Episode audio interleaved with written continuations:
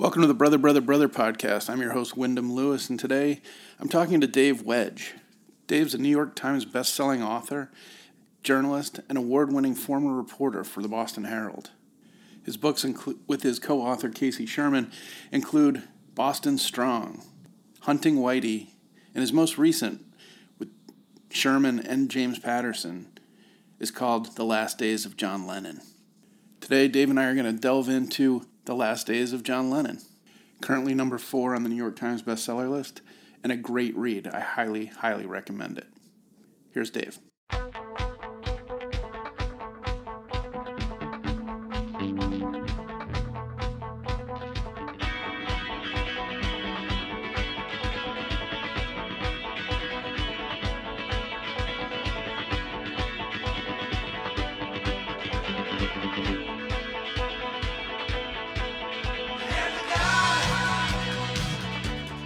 Dave, welcome to Brother, Brother, Brother.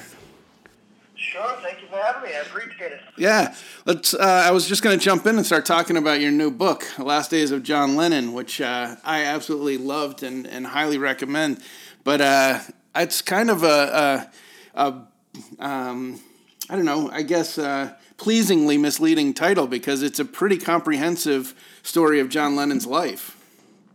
It is, it is. So, so the book. Well, first of all, thanks for reading it. I appreciate that. Um, you know, it's, it's always nice when I'm doing these interviews and, and the people have, have actually read the material. I, and I can't hold it against those that don't because we're all busy. But um, that's awesome. So thank you. Um, you know, the book.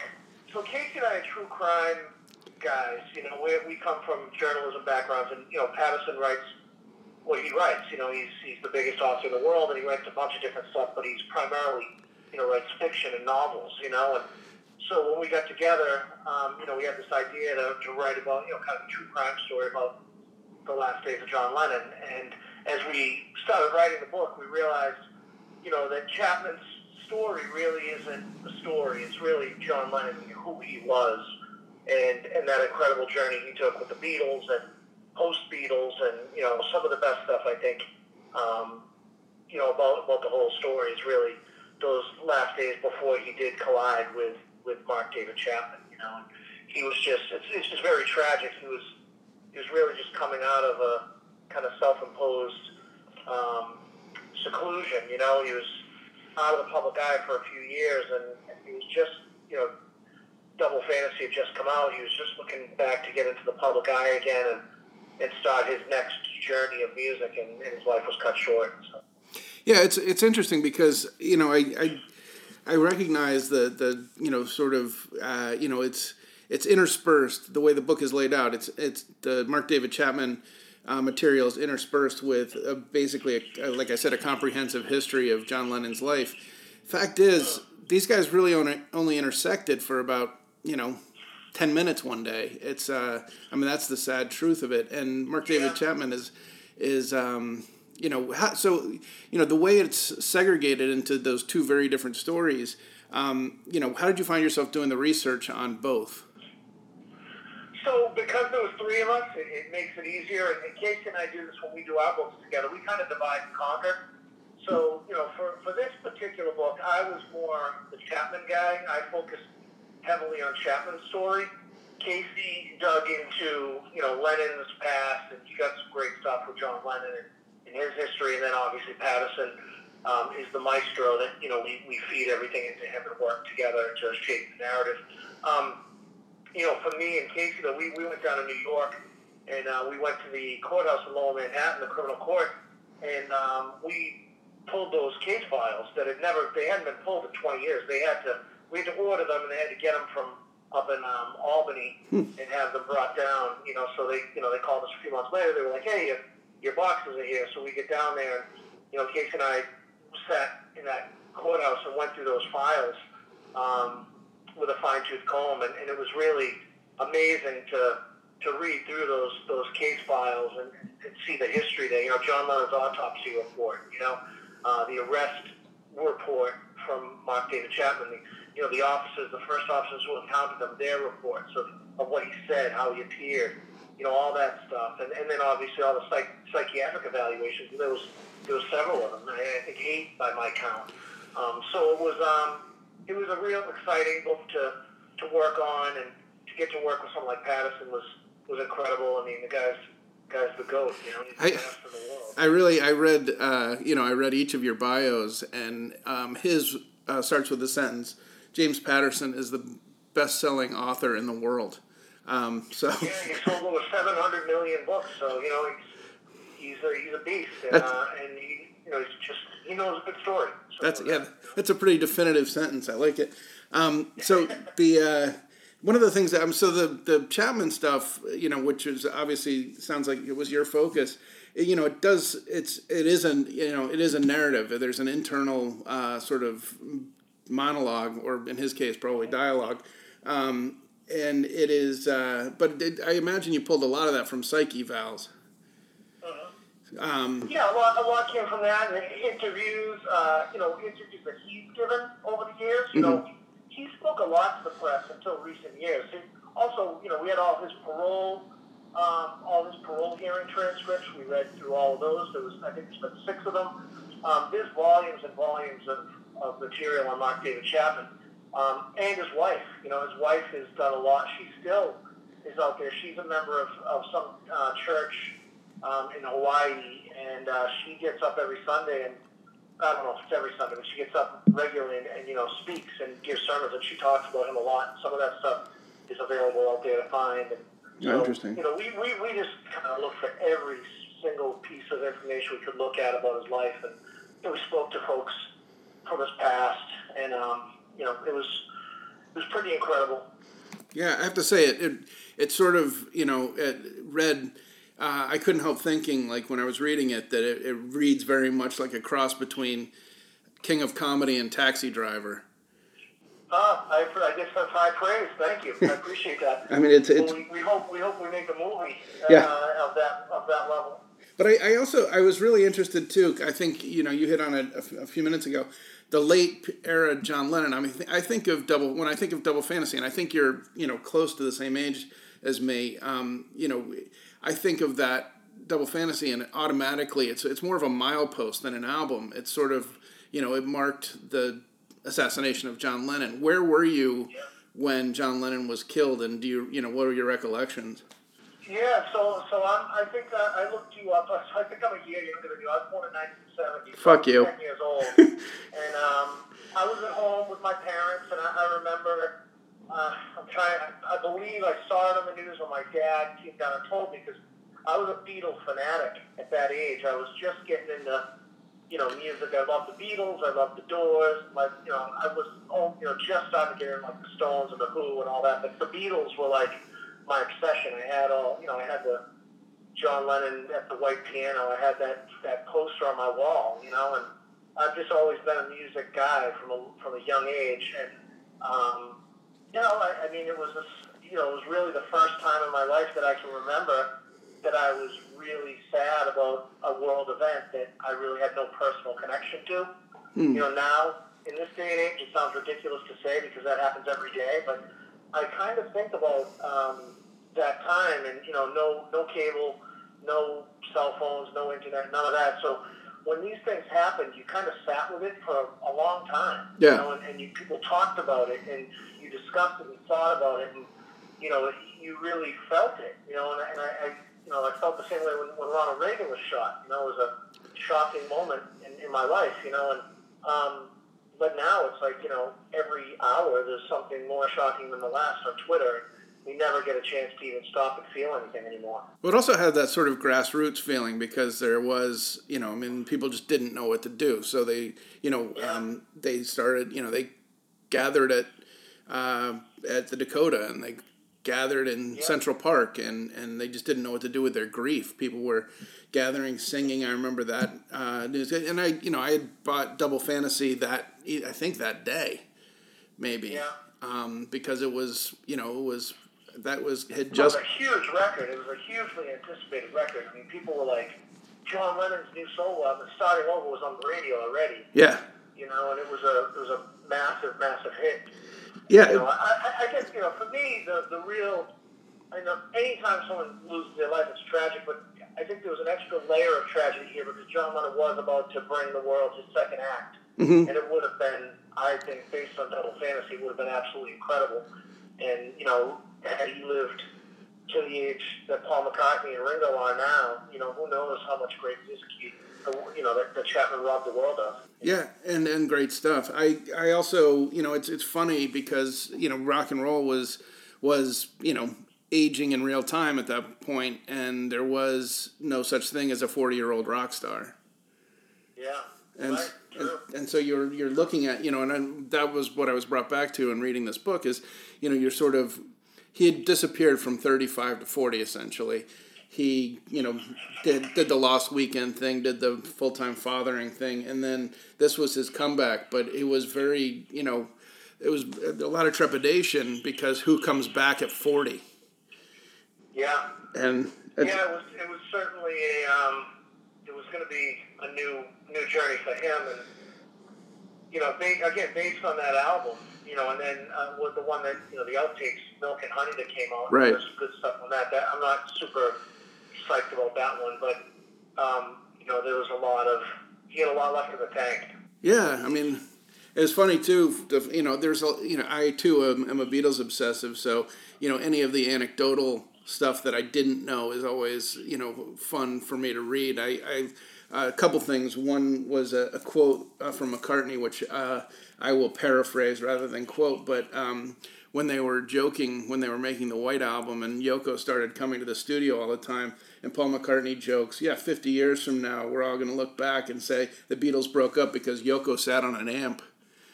Um, which I thought was a great pull. And um, but the, I, I did. I did think that this book um, dealt with their relationship in a very sensitive, you know, sort of tender way that where you kind of understood it, where she's always been sort of vilified and, and outcast, but you got the, I mean, I think you guys did a great job of, of bringing that to life, his family life. No, I, I appreciate it. I mean, look, the fact is, you know, people can think what they want about Yoko Ono, but John loved her unconditionally, and she loved him unconditionally, and and I think you still see that today, where you know she still is uh, mourning her husband, you know, and and um, you know, I, I think that uh, you know the whole Lost Weekend thing was was their you know their their low point, but after that, I mean, he really, I think he struggled with with um, growing up Yeah. you know, like a lot of men do, and especially men in their thirties. You know, it's you know where we're we're we're almost mourning that our twenties are over, and we're like kind of confused in our thirties. Like, oh, I'm a grown up now. What do I do? And then all of a sudden you're 40.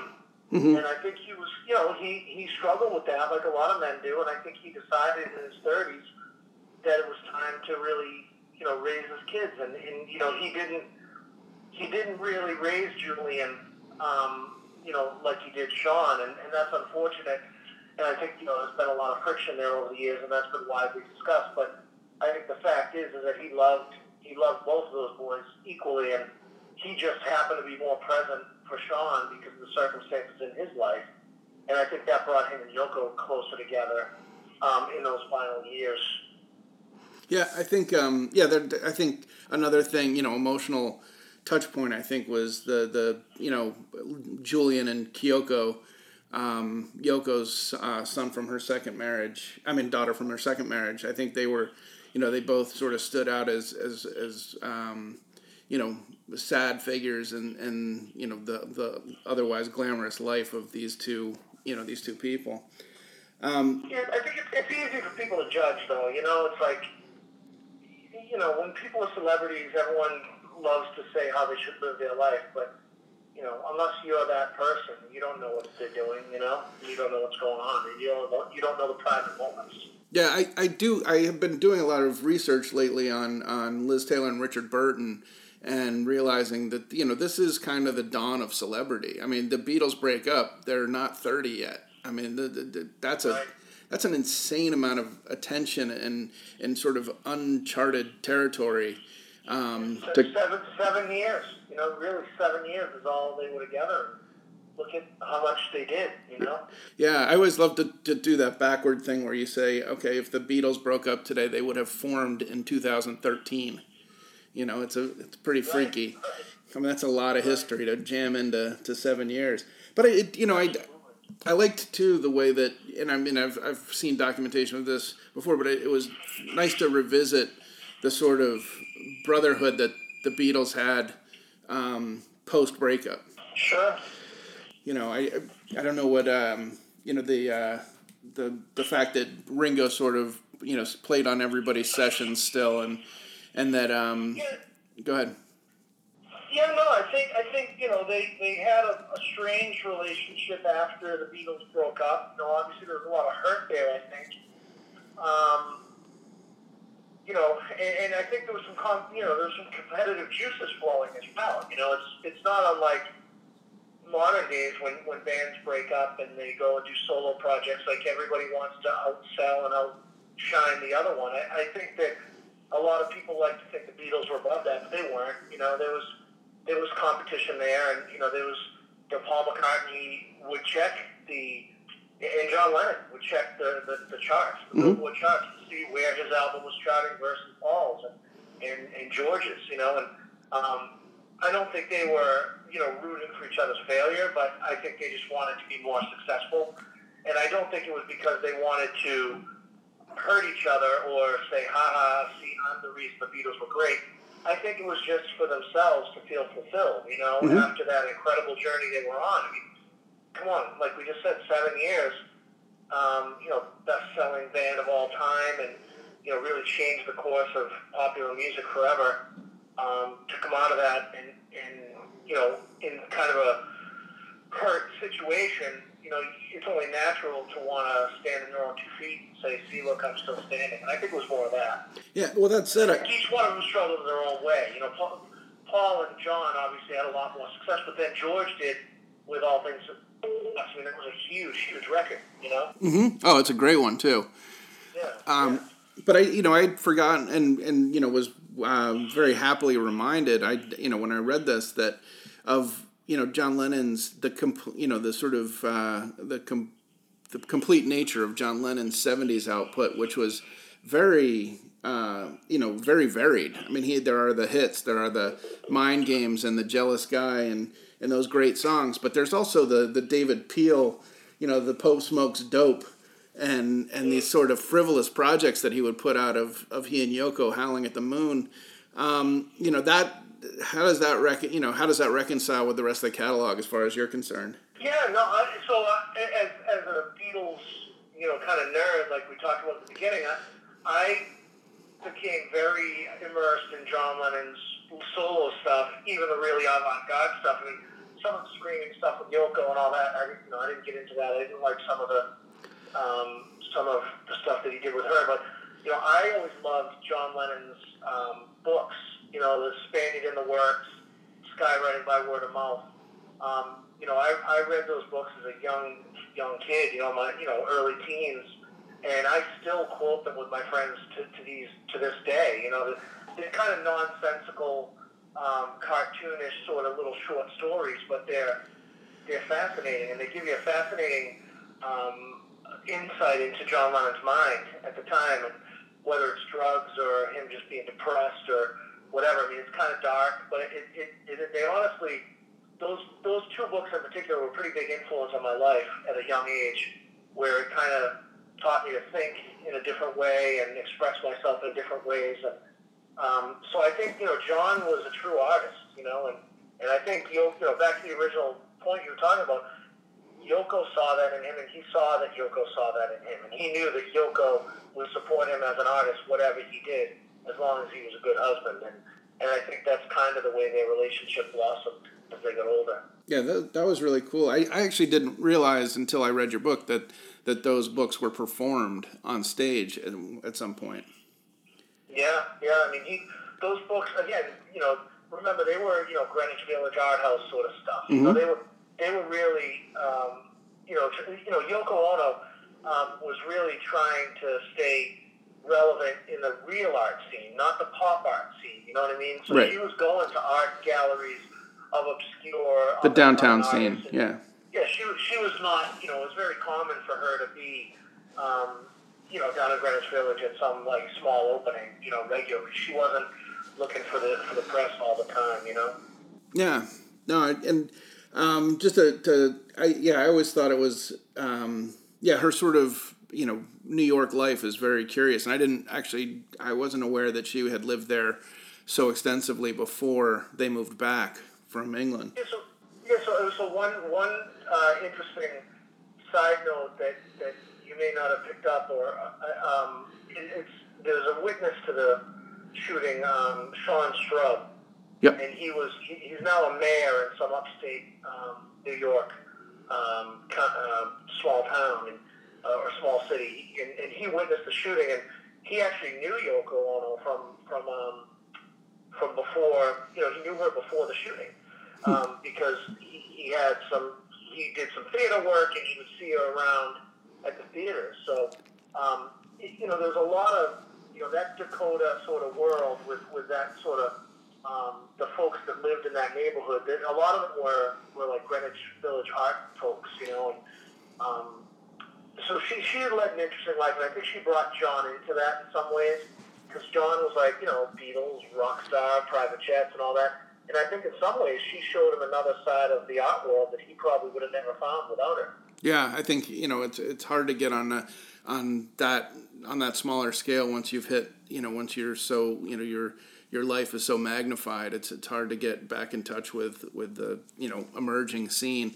I also yeah, and I, I, I think one, one not just one thought. I mean, you know, to if you think about it, you know, John Lennon he was caught in that celebrity bubble, but in some ways she freed him from that because she made him feel comfortable to go to those small art shows and things like that. Yeah, he was mobbed and, and all that stuff, but um, that's why ultimately, you know, that's why John Lennon was who he was at the end. He was a man of the people because he wanted to have a bit of a cloak of anonymity, even though he knew he couldn't. He wanted to be out there among the people, and that's ultimately, sadly, what ended his life because Yeah. he he didn't travel around with security all the time, and you know, a guy like Mark David Chapman that wanted to get near him was able to. Yeah, there, there's that story of you know the in the in the book of the um, the copy of Double Fantasy that that Chapman's carrying and that Lennon graciously you know autographs for him and then it gets left Yeah. at the scene for several days, which is you know hard to imagine. you know, it's, it's it's shocking that he, you know, he signed the record and didn't shoot him right then, and just waited for him to come back. Yeah. Um, What what where is the uh, where is that record uh, lie right now? uh, that's a good question. I, I I don't know. I, I would assume it's in evidence. Oh, okay. But it may it may be in a museum. I, I that's a good question. I should find that out. No, actually, I think I think you in the at the tail end of the book, I believe um, he got it. The, the fellow, the doorman, got it back out of evidence. Oh, Um, I'm sorry. Yes, yes, that's right. The doorman. That's right. Thank you. Thank you. yeah, it's. I, I, I don't imagine the book's as fresh in your mind as it is in mine. Well, the, the doorman is uh, is an interesting guy too because he was a real hero in that whole thing. You know, he um, you know, as, as, as you know, he, he kicked the gun away from Chapman and kind of was the only one there until the cops arrived. So yeah, um, he's a super interesting guy. and that was the that was another crazy thing is that when Chapman was arrested, he was unarmed and he was just sitting there waiting for the cops. He never ran. Yeah, yeah, never ran, and, and you know, and, and um, you know, like I said, the doorman was kind of standing watch over. Remember, and remember that doorman saw John and Yoko every day. Right. friends, you know, and he, he, uh, you know, he was, he had a hard time with the whole thing. That's brutal. he's lucky he didn't get shot too, you know. Yeah, I mean it's it's a brutal story. The the other interesting thing, you know, given that and it, obviously this is you know the release of the book and everything coincides with the 40th anniversary of this um, you know terrible uh, incident. But um, you know one of the most famous things that came out of it was that Monday Night Football um, announcement, the Howard Cosell uh, Yeah. announcement that John Lennon had been killed. But the the sort of analog chain link that, that brought it to the Monday Night Football booth was a really interesting story. I don't know if you want to re- recount it. It's really cool. Yeah, yeah. So, so the um, the ABC News, news producer um, was was actually um, I think it's Alan Weiss, I believe is his Yep. name. I'm not, yeah. Um, he he was in a he got hit by a car on his bike, and um, he was actually at the hospital when Lennon was brought in. So he was trying to get treated for he broke his leg, and um, he was kind of waiting there. And he didn't know it was Sean Lennon, but he was hearing rumors that someone famous was in there that was shot. He could tell by the activity that there was a big some sort of big situation going on. And he uh, basically borrowed a phone and, and you know violated every protocol in the hospital and and um, violated all the rules of patient privacy. Was able to confirm that it was John Lennon and caught that news back to ABC, and then that's how it got back to Howard Cosell to break the story. So it really came from um, it was just shit luck, you know, that the, that the guy happened to be in the hospital. Yeah. Shit bad luck, I guess. Um, but he was a super interesting guy. Casey and I sat with him for a long time and had dinner. And very, very interesting guy. He's had an interesting career, and um, you know, obviously that was a seminal moment for him in his journalism career. But that that actually kind of jogs my terrible memory that. You know, I believe that's how I found out was because because the Patriots were playing the Dolphins that night on Monday Night Football, and the Patriots were never on Monday Night Football because they were terrible back then. But um, I believe I was watching that game, and that's how I think I was watching it with my dad. That's how we, we heard the news. Wow, that's a yeah. That is that was a uh, it's an iconic moment, and it's uh, you know the the sort of the you know the happenstance nature of how it how that information was delivered to the booth is, is really a, Yeah, but a a- li- little little side note on, on the Patriots back then. Some of your younger listeners won't know any of this because you know the Patriots for 20 years have been amazing and they're on Monday Night Football constantly. But back then they they were on Monday Night Football only maybe once every five or six years, if that. And then ultimately they were they uh, shut down Monday Night Football games at, at Fox, the old Foxborough Stadium because one night after the Patriots were on Monday Night Football, they won and they kept, the fans ripped down the goalpost and walked down Route One with it in Foxborough, and it hit the power lines and electrocuted a guy, and the guy died. And uh, after that, they said no more Monday Night Football at uh, at, at Foxborough Stadium. So a little little side note there. classic classic Massachusetts. You got to ban you got to you got to ban something if someone gets hurt. You know. Um, Yeah, yeah, it's crazy. But, But- and, and they were terrible, so it was no no harm, no foul for the NFL. They're like, sure, we don't have to have games anymore. You guys are terrible anyway. Yeah. So I that is um, you know there's a ton of these like fascinating anecdotal stories in in the book. So again, I highly recommend it. But I do want to ask you, Thank you. uh, about a few things outside the book because you are a music nut and a music writer um, as well. And um, I wanted to ask you who is more interesting an interview, Bushwick Bill or Billy Bulger? Oh boy, uh, Bushwick Bill by far. I mean, Billy Bulger is just so so um, you know so guarded, you know, and and he, he didn't get honest at all. But Bushwick Bill was an open book. I mean, that was one of you know I, I've had a few interviews in my career that that really. Again, I'm a nerd. You know, I'm into this. I get into what I get into, and We're we're No. we're of the same stripe. Yeah, you know what I mean. Like, I, like I'm, I, I'd rather interview Bushwick Bill than Taylor Swift. You know what I mean? Oh, hell yes. A, a hundred, a hundred out of a hundred times. You know, and um, that's just how I am. And, and you know, he was a super interesting guy. He was very vulnerable at that time when I talked to him. Um, he had some health problems. He was having some personal problems, and he was, you know, very open about talking about it. Um, you know, so those kind of interviews are, are pretty, you know, pretty special. And another one, one that I'll always remember is I, I got to interview Lemmy um, Ah. shortly before he died, and that was a phone interview. And actually, they, they just had me call his house. They just gave me a number. Was he And at, it. at the Rainbow? Yeah, I figured it would be the rainbow. No, but he, it was right down the street, his apartment, and um, and he just answered the phone. He's like, "Hello," and I was like, uh, "I'm uh, calling to interview Mr. Kilmister." He's like, "This is him." And we just started. Long story short, in the middle of the interview, someone came to his door knocking. He goes, "Hold on!" And he had some sort of confrontation with this person, like arguing about something being delivered and not being. I was like, "What the hell is going on here?" But um, you know, those are human moments, and I'm lucky I, you know, got to experience them. I've got a I've got a good uh, fun factoid for you then, because uh, my cousin Marina, uh, who lives in Los Angeles, uh, from Blackpool originally, um, but moved to Los Angeles in the '70s, and sleeping on her couch uh, simultaneously were Roger Hodgson and Lemmy Kilmister. So there you go. Um, They were roommates. If you can imagine the guy from Supertramp and the guy from Motorhead being roommates, it happened. It really happened.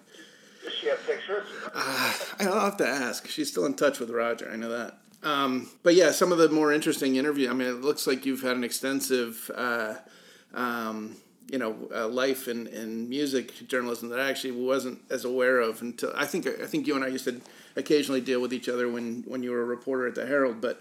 Um, but uh, the GWAR interview, you had one of the last ever interviews. Yeah, yeah. So that, that was actually post Herald. I was gone from the Herald at that point. I, I left the Herald in 2013, and um, I was, you know, writing books and doing some freelancing here and there. I was doing some stuff for Esquire with our, our mutual friend Joe Culhane, and um, I was actually, you know, funny before, you know, podcasts were just starting out, and there was a lot of streaming radio was just starting out, and the Dig, the weekly Dig in Boston, and all weekly um, launched Dig Radio, and um, I was one of the first shows on there. Me and uh, an old hardcore guy you might know, Dave Tree, from the band Tree. Oh yeah. And um, so Dave Tree and I had a had a had a show called Hardcore News, and we used to go on and talk news and politics and music, and we used to have different guests call in and stuff. And uh, we had Oderus Dave Brockie call in one night, and we used to record these over at the. Um, I mean, we streamed them live actually over over at the old uh, the old Dig headquarters in the south end of Boston, and um, you know, Dave was he was a little. It was weird. And the, the interview's up on YouTube. People can find it if they want it. They just Google my name, Dave Brockie. They should be able to find it. But um, he was weird that night, you know. And, and Dave Tree and I both knew Dave Brockie a little bit. Dave Tree knew him better because they Tree actually toured with GWAR several times. Mm-hmm. And um, whenever GWAR would come to town, you know, me and Dave Tree would go to the show and hang out and, you know, crush beers in the backstage and all that stuff. And, um, you know, Dave Brockie was an awesome guy, heart of gold, like super, super nice. And Dave Tree was very surprised when, you know, the news came that he had OD'd because he never saw kind of that side of Dave Brockie. Yeah. Um, I don't think it was super well known that Dave was into, you know, harder drugs. I think he was.